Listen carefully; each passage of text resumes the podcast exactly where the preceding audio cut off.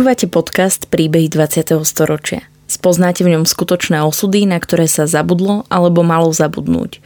Postbellum a aktuality SK nezabúdajú.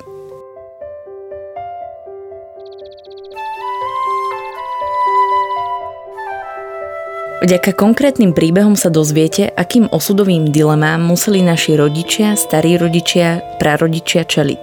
Postavený sme tak pred otázku, ako by sme sa v podobných situáciách zachovali my. Rozprávači príbehov 20. storočia rýchlo odchádzajú. Ich spomienky sú dôležité nielen pre nás, ale aj pre naše deti a ďalšie generácie, ktoré už nebudú mať možnosť sa s nimi osobne stretnúť.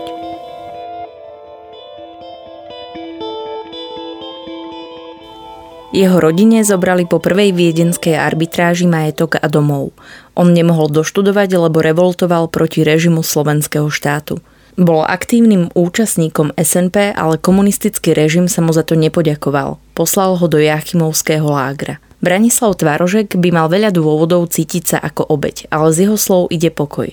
Nemusí cítiť zášť voči niekomu, lebo vie, že svoj život prežil dobre. V roku 2015 dostal cenu pamäti národa.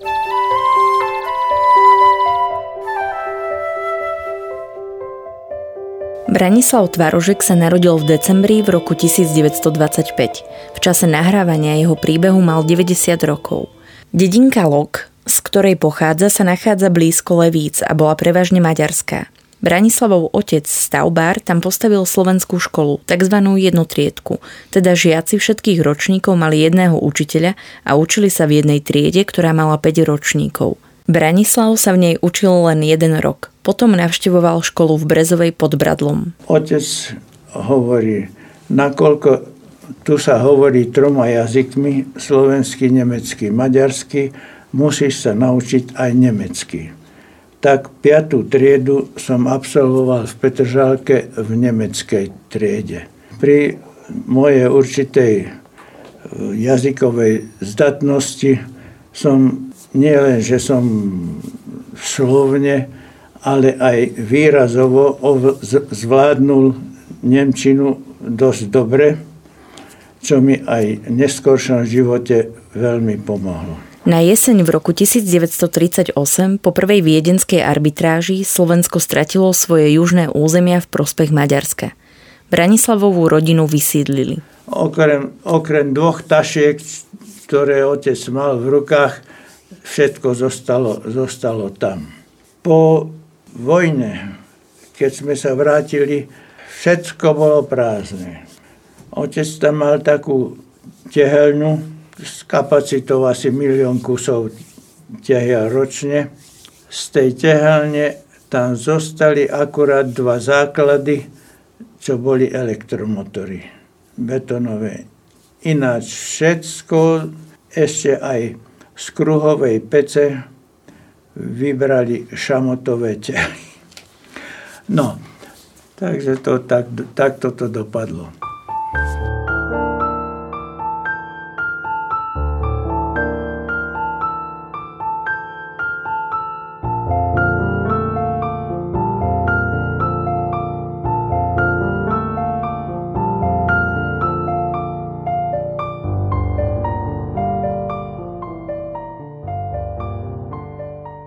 Vysťahovanie prerušilo aj Branislavovo štúdium na Levickom gymnáziu a odišiel do Bratislavy.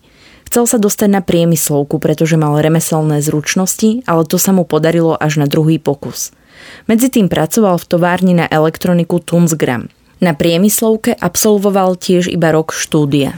A vtedy sme niekoľkokrát premalovávali nemecké fašistické heslá a hákové kríže.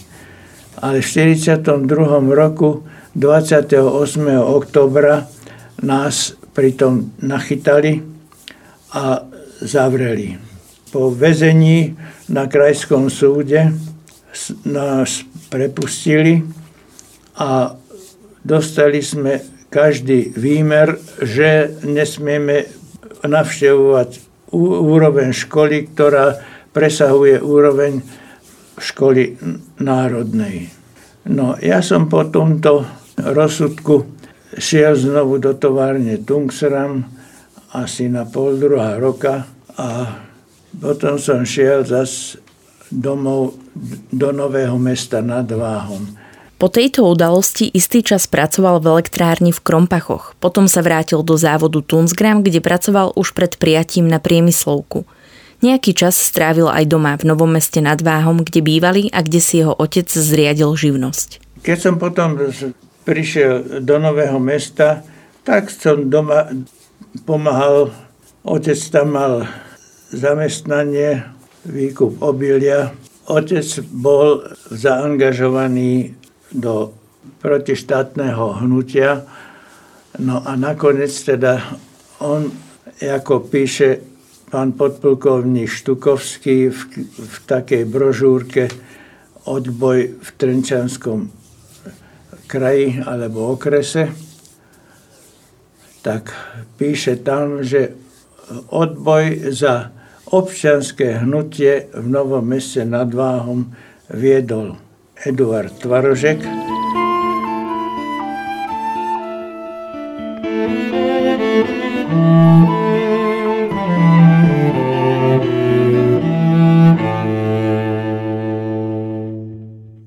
V roku 1944 vypuklo Slovenské národné povstanie. Ja som sa s pánom učiteľom Tichým z Modry sme sa dosť komplikovanou cestou dostali do Bystrice.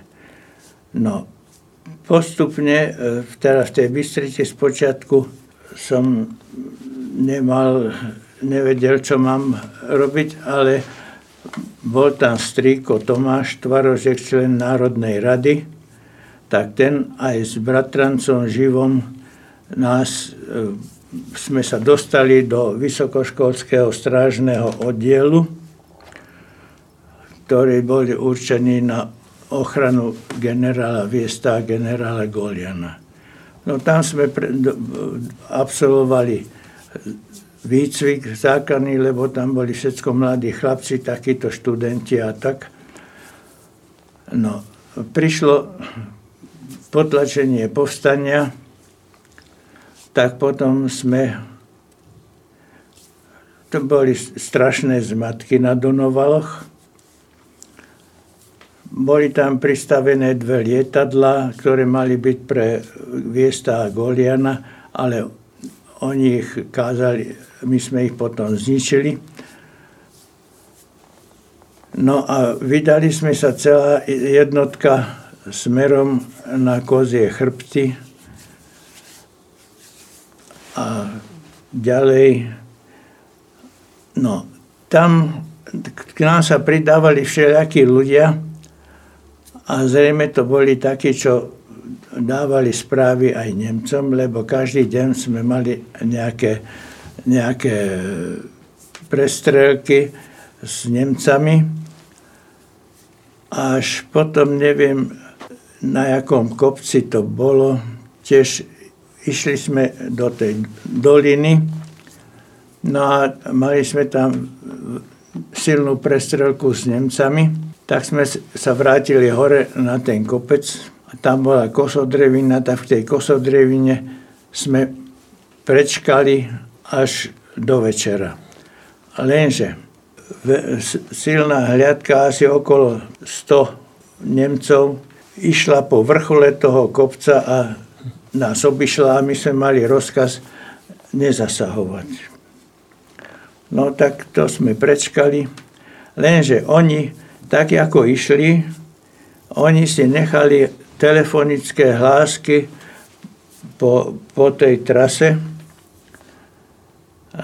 lebo ja keď sme potom v noci išli, ja som zbadal, zbadal tam telefónne dráty a to boli telefónne dráty už s takouto umelou hmotou izolované, nie ako boli československé, alebo aj ktoré slovenská armáda používala ešte klasické e, guma a plátno. A tak oni zrejme nás sledovali a prišli sme dolu do doliny, tak tam sme sa e, ako odpočinu, mali odpočinúť ja som bol vysunutý ako taká hliadka, viacej takých dokola bolo tých hliadok. Na, naraz len som zistil, že som není. Totiž prišiel som bol od tej hlavnej skupiny trochu oddelený a oni ustúpili. Neviem kde, lebo ja som tam potom zostal sám a nakoniec tam som prišiel aj do zajatia.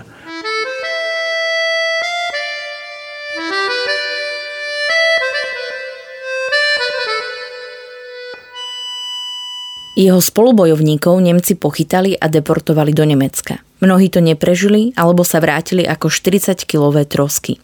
Zo zajatia sa mu podarilo dostať vďaka znalosti Nemčiny. Jeden večer si v leteckých kasárniach vypočul rozhovor lekára a veliteľa stráže. Veliteľ stráže povedal, že každý, kto nie je ranený, bude na druhý deň odtransportovaný. V tom čase tam bola asi tisícka ľudí. Branislavovi sa podarilo presvedčiť lekára, aby ho zapísal k marodujúcim kvôli zranenej ruke. Mal šťastie. Večer sa objavil veliteľ stráže s otázkou, kto vie variť. Najprv sa neprihlásil nikto, no potom to Branislav skúsil. Predsa len vedel nemecky. Zobral si na výpomoc pár ďalších a šiel do kuchyne. Na raňajky pripravil kávu, ale na obed to bolo zložitejšie, pretože nikdy predtým nevaril a tak začal improvizovať. Vyšlo mu to. Na druhý deň chceli, aby im uvaril znova. Zostal tam ešte pár dní a každý z nich privádzali nových a nových, ktorých Nemci pochytali v horách pri snahe dostať sa domov. Neskôr bol presunutý do vojenskej nemocnice, kde stretol príbuzného, ktorý mu ako pracovník Mestského úradu zariadil povolenie na cestu z Banskej Bystrice do Nového mesta. A tak sa dostal domov. Bola nedela a na tú izbu, na ktorej som ležal, naraz vidím známy známy taká vzdialená rodina. Reku, prosím ťa pekne, reku, čo ty tu robíš? No to a to. Hovorím, vieš, a reku, poraď mi, ako sa dostanem odtiaľto do nového mesta. Hovorí, nič, vydrž, v stredu ti donesem pasíršajn. Tak skutočne on totiž bol na okresnom alebo obecnom úrade, mestskom úrade, bol ako zamestnanec, úradník a on práve vy, vybavoval tieto pasíršajny. No, tak si predstavte, taká zhoda okolností, hovorím, také chvíľami až neuveriteľné. Po ceste sa k nemu pridal aj Ondrej, žid, ktorý musel z Bystrice odísť, pretože tam, kde býval, žil jeden Nemec, o ktorom si bol istý, že by ho udal. V Novom meste nad Váhom platil v noci zákaz vychádzania, no Branislav s Ondrom zariskovali a priplichtili sa k domu Tvaroškovcov. Tam im však nikto neotváral. A toto, čo teraz poviem, to je dosť také neuveriteľné. K našemu bytu som sa mohol dostať, pre, keď prelezením cez tri brány. A tak pre, prelezem prvú, skočím dole, a myslím, už som na našom, tam, tam sme mali totiž sklady. Už som dobre, už som doma a išiel som, špacíroval som a keď som zaklopal na okno našim, moja mama skoro dostala infarkt. Eku, friško, friško, chod otvoriť dvere, lebo tam ešte jeden dve. Tak otvorila dvere. Lenže za tou prvou bránou, jak som preskočil, tam bola nemecká hliadka, teda mala byť, ale v tom momente, keď ja som tam skočil a preliezal som, buď mali výmenu stráže, alebo spal na, na strážnici, alebo jedným slovom, jedným slovom v tom momente tam nebol. Ráno Branislav na vlastné oči videl, ako sa tam prechádzajú zo samopalmy. Ondrej chvíľu pobudol s nimi, no neskôr sa pridal k snežinského partizánom, čo mu vybavil Branislavov otec. Ten pracoval ako komisár pre slovenskú obilnú spoločnosť. V okolí mesta bolo viacej partizánskych skupín, ktoré potrebovali jedlo. Jeho otec viedol tzv. občianskú skupinu, druhá bola komunistická a spolu s pánom Hlaváčkom spoločnosti zariadili oficiálny výdaj obilnín, ktoré sa dostali k ľuďom žijúcim na kopaniciach, pomáhajúcim partizánom. Samozrejme, v povojnovej histórii písanej komunistami nemal Branislavov otec miesto.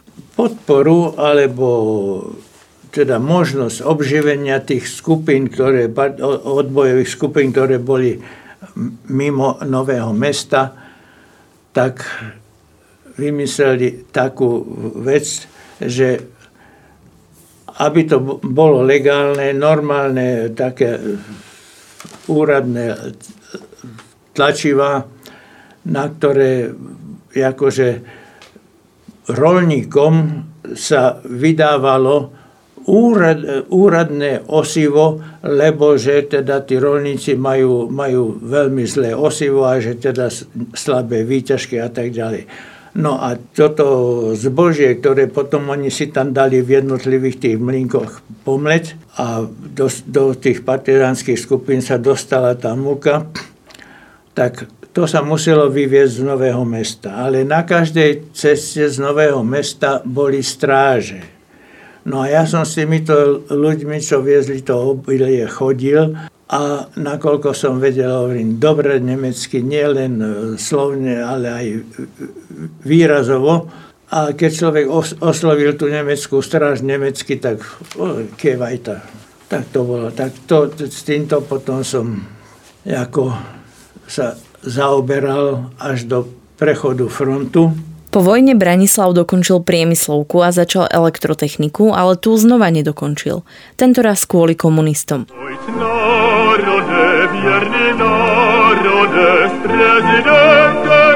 On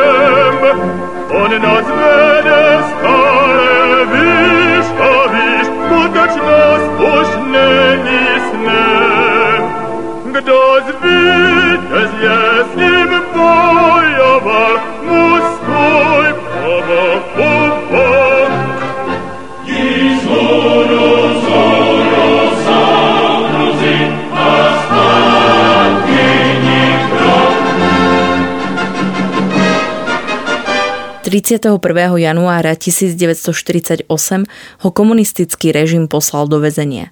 Bol zatknutý za poskytnutie pomoci kuriérovi, svojmu bratrancovi, živodárovi Tvaroškovi, ktorý sa vrátil do Československa s úlohou spravodajcu. U Branislava iba prespal. Potom sme boli teda na, na to, čo to okresný súd, lebo jak sa to menovalo, potom po vynesení rozsudku ja som dostal 5 rokov, on dostal trest smrti nakoniec z toho vyviaznul a asi po 4-5 mesiacoch, ako sme boli tam v Bratislave vo väznici, tak nás previezli do Leopoldova. A zaujímavé tam bolo, nie všetci tí dozorcovia boli zlí. Tam sme boli nastúpení v dvoch radoch a ešte každý mal vyložiť veci z, z vrecák a tak ďalej a ešte vás takto ošacoval. No a robil to taký, taký náš rad robil taký starší dozorca, taký nižší pán a v tom prišiel veliteľ Leopoldova. A neviem, jak sa menoval, ale on bol predtým, predtým veliteľom e, v Bratislave. A ten dozorca, čo ma prehľadal, hovorí, predtým si dávajte pozor, to je veľmi zlý človek. hovorí na, na, svojho, na svojho nadriadeného. No, tak asi po šestých týždňoch v Leopoldove, asi 6 týždňov to bolo, nás potom odvliekli, odviezli do ostrova nad Ohří. Tam sme pod, tam bol veľký, veľký zmatok, zverinec, tam prichádzali a odchádzali, odtiaľ potom dodávali na jednotlivé šachty tých ľudí, väzňov. Po príchode do ostrova nad Ohři dostal väzenské šaty a číslo. Oboje ho malo sprevádzať najbližších 5 rokov. Asi po mesiaci ich z ostrova zobrali na uránovú šachtu Eliáš. Tam boli asi mesiac, kým ich neodviezli na rovnosť 1.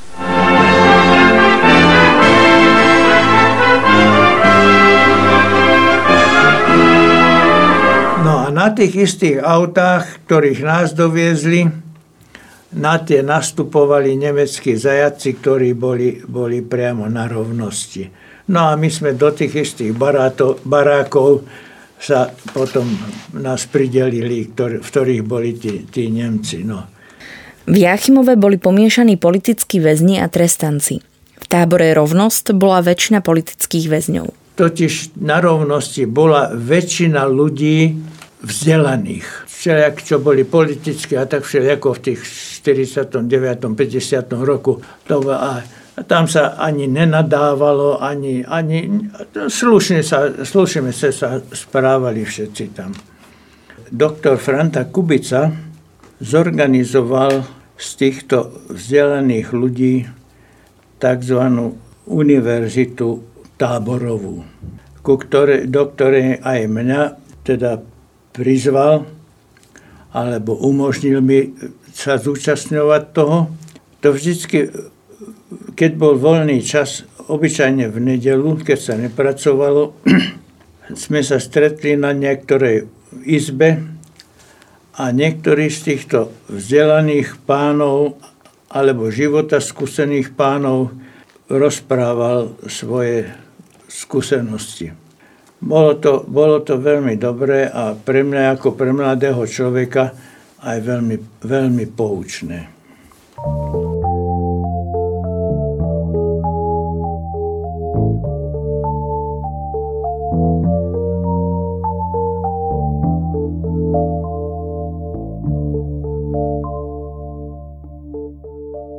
Branislav sa dostal na 8. poschodie. Nakladal tam plechové truhly, na ktoré nahrnul lomový kameň a vysypal ich do vozíka.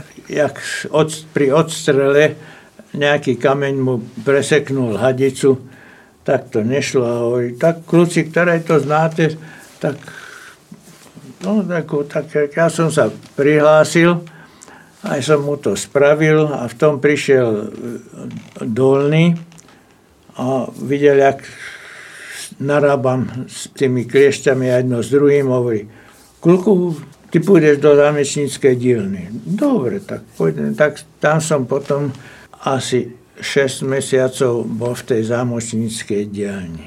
Potom sa Branislavovi podarilo dostať do elektrodielne, kde zostal 3 roky. No, tam bol, by som povedal, pre nás taký skoro normálny život, taký remeselnícky Chodili sme skoro každý deň dole opravovať, predlžovať vedenia a tak ďalej. V elektrodielni bol vedúci istý pán Vít, ktorý im každý deň hovoril, čo počul v správach z Londýna a Moskvy. V dielni mali aj väzni skryté rádio. Bolo bez skrytu a položené na skrini, takže si ho nikto z dozorcov nevšimol. V rámci práce v elektrodielni sa Branislavovi Tvaroškovi stal úraz, ktorý mu spôsobil trvalé následky. Pri oprave chladiaceho čerpadla nastal skrat, ktorý nielenže vybil poistky v celom tábore, ale aj Branislava oslepil tak, že mu ostali problémy so zrakom.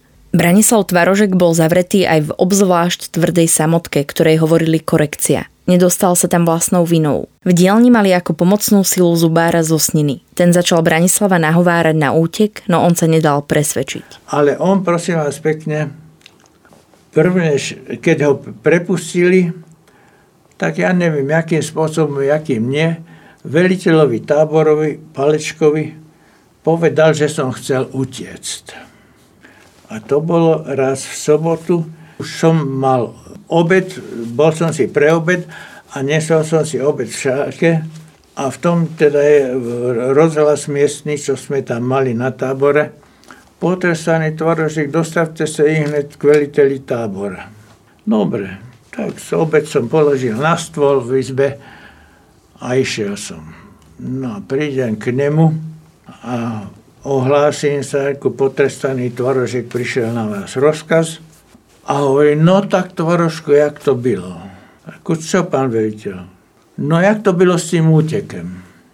A ja, ako mal stôl, jak sa, ja, som na ten stôl sa oprel a nahnul sa reku, čo hovoríte?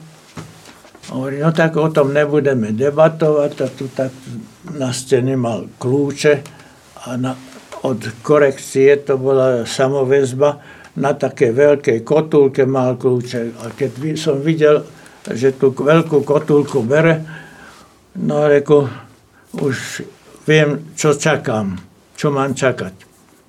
Tak ma zavrel, zavrel do samovezby. Dobre, to bolo v sobotu na obed.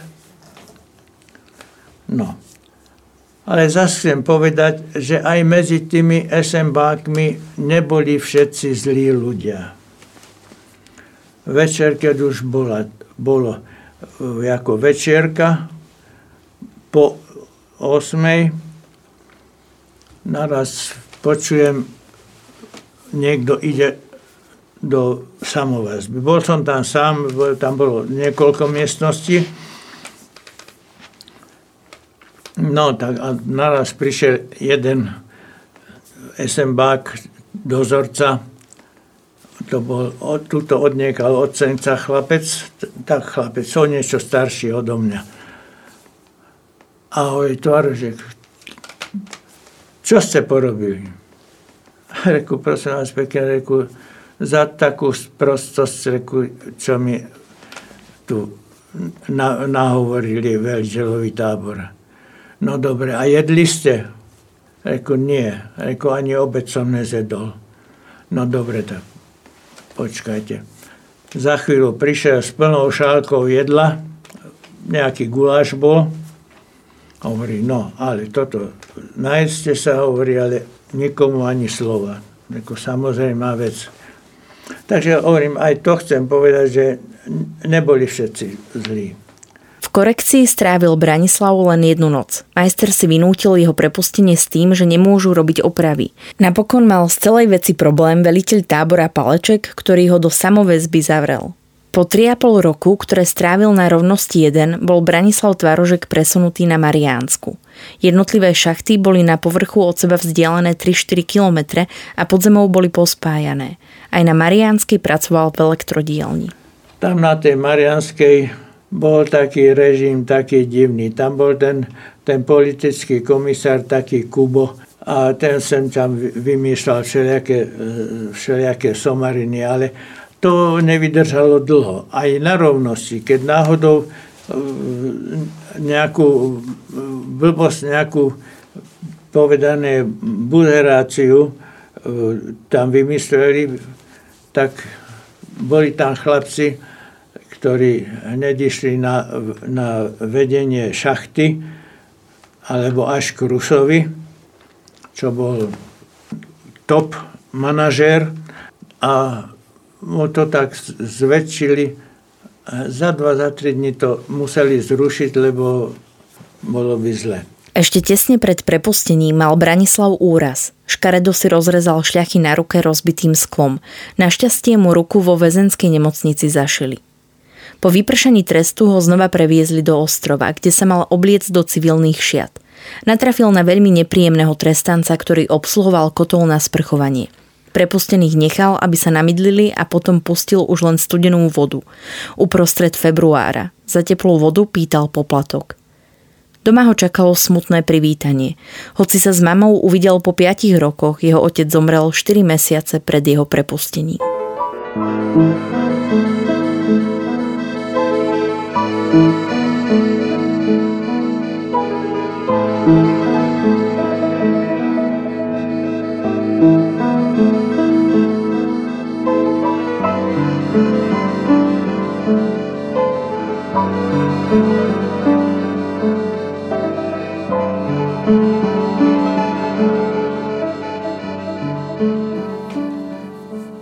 prepustení som prišiel domov a hovorím, dosť dlho, asi 3 mesiace som potom s tou rukou marodoval. Som sa dostal iba k nádenici, teda k remeselnej robote. Som robil ako elektrikár u stavebného podniku. Odtiaľ som potom sa dostal do Brat- som sa oženil, dostal som sa do Bratislavy. Zas som robil len remeselnú robotu No až, až v 70. roku som sa dostal do elektromontážnych závodov ako technológ. A tým, tam som aj odišiel do dôchodku a tým sa táto etapa môjho života končí. Branislav sa v roku 1960 šťastne oženil. V roku 1968 zmene veľmi neveril. To uvoľnenie v 60 rokoch bolo, bolo veľmi, jak som také, no, sme to veľmi s veľkou, veľkým nadšením prijímali. Ovšem, kto trošku poznal pomery alebo sa rozmýšľal nad tým, vedel, že nemôže k tomu prísť tak, jak sa to rysovalo, lebo veľmocenské e, úmysly sú úplne iné, jak úmysly ľudí, ktorých oni ovládajú.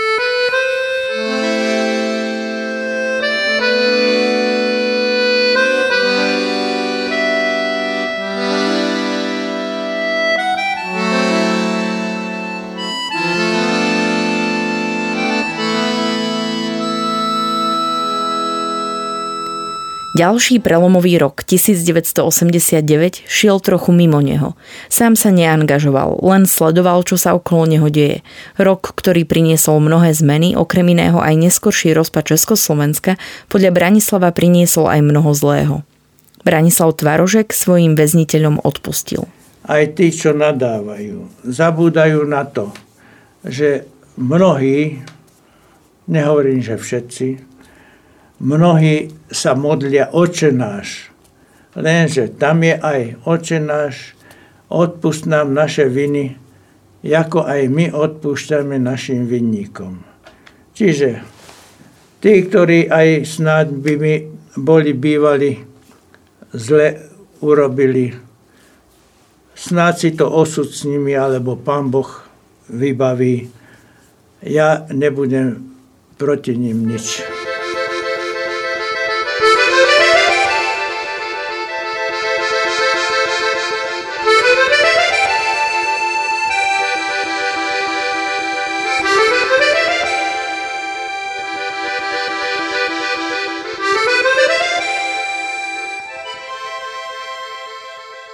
Rozhovor s Branislavom Tvaroškom zaznamenal a spracoval Pavol Jakubčín.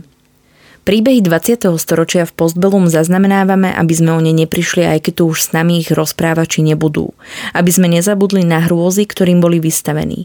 História dnes býva často spochybňovaná a pre mnohých je neznáma.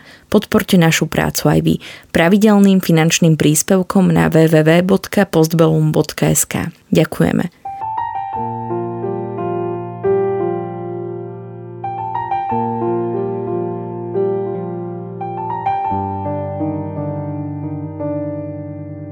Podcastom vás prevádzala Sandra Polovková a spolupracovali na ňom Marian Jaslovský a Maťko Mikloš.